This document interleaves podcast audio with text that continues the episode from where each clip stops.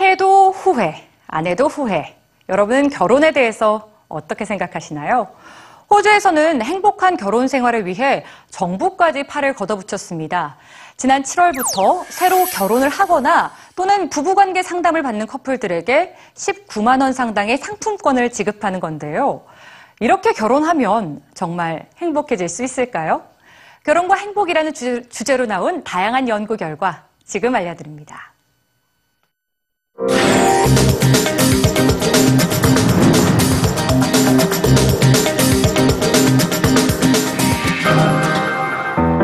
할까요? 하지 말까요? 하는 게 과연 더 행복할까요? 바로 결혼 이야기입니다. 누구나 꿈꾸는 결혼 생활의 행복. 과연 이 부부는 행복할까요? 하객 수를 보면 행복이 보인다고 합니다. 초대 손님이 50명 이하였던 커플은 31%가 결혼 생활에 만족했지만 51명 이상 149명 이하인 경우는 37%. 그리고 150명 이상의 하객을 초대했던 커플은 절반에 가까운 47%가 결혼 생활에 만족하는 것으로 연구됐습니다. 하객 수가 결혼 생활의 만족도와 행복에 영향을 미치는 이유 무엇일까요?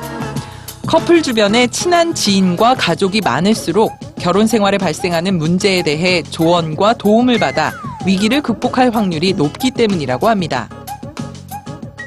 그런데 주변의 조언도 좋지만 부부 사이의 트러블을 미리 막을 수 있다면 더 좋을 텐데요. 이에 대해 미국 오하이오 주립대학교 연구팀은 가장 원초적인 해결책을 내놨습니다. 바로 상대를 배고프게 하지 말라는 것이죠. 배고픔으로 인한 저혈당 상태가 결혼 생활의 행복을 저해한다는 연구입니다. 107쌍의 부부에게 3주 동안 매일 아침 식사 전과 잠자리에 들기 전 혈당 수치를 측정했습니다. 그리고 각 배우자를 상징하는 인형과 51개의 바늘을 주었죠. 상대에게 화가 났을 때 인형의 바늘을 꽂도록 한 결과 혈당이 낮을수록 인형에 꽂힌 바늘의 수가 많았습니다.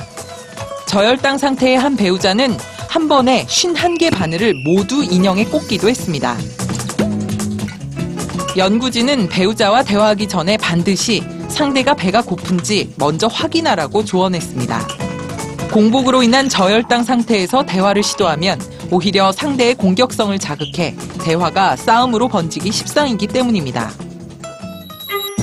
그러므로 배우자와 대화를 해야 할 때나 혹은 배우자에게 부탁을 할 때는 혈당을 높여주는 이런 식품을 준비하는 게 도움이 되겠네요.